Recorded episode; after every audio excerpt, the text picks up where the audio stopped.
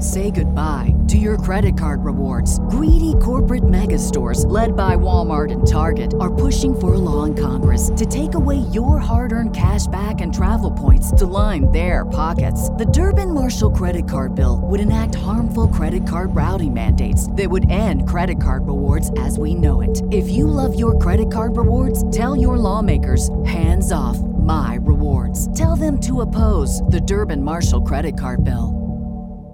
Kim in North Carolina, you've got the money pit. How can we help you today? Well, we have trouble with weed, and it was never a trouble before, but it it we have had trouble finding what we used to have, and want to know if it is outdated or no longer safe to use for the environment. Oh, you mean your weed killer? Well, no, it's not a weed killer because we try not to put anything down in the ground other than to kill the fire ants. But your goal here is to eliminate weeds? We used to use a black plastic. The black plastic would keep the weeds gone, just literally gone.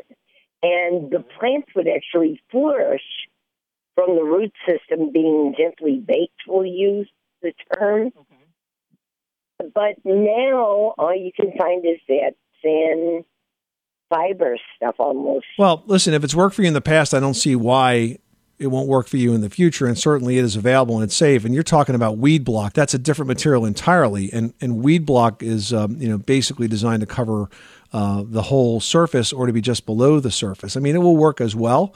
But generally, with weed block, you put slits in it, and that's how the plants grow through it. They don't grow under it.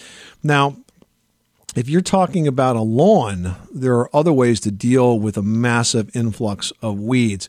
If your lawn is in really bad condition and completely like full with weeds, then I would recommend a, a, kind of radical step called a Roundup restoration, where you essentially spray the entire lawn with a Roundup product in the fall, by the way, in the fall.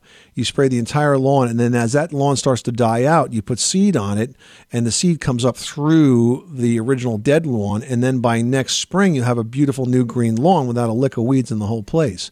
So there's a couple of ways to approach it, but either way, I, I think is fine. If you can identify the plastic and use it again, I see nothing wrong with doing that. If you want to use the weed block, that's fine, but you have to have cuts in it for the plants to come on, or if you just want to restore the entire lawn, that go with the Roundup Restoration. Kim, thanks so much for calling us at 888 Money Pit. This is the story of the one. As a maintenance engineer, he hears things differently. To the untrained ear, everything on his shop floor might sound fine, but he can hear gears grinding or a belt slipping. So he steps in to fix the problem at hand before it gets out of hand. And he knows Grainger's got the right product he needs to get the job done, which is music to his ears. Call, clickgrainger.com, or just stop by.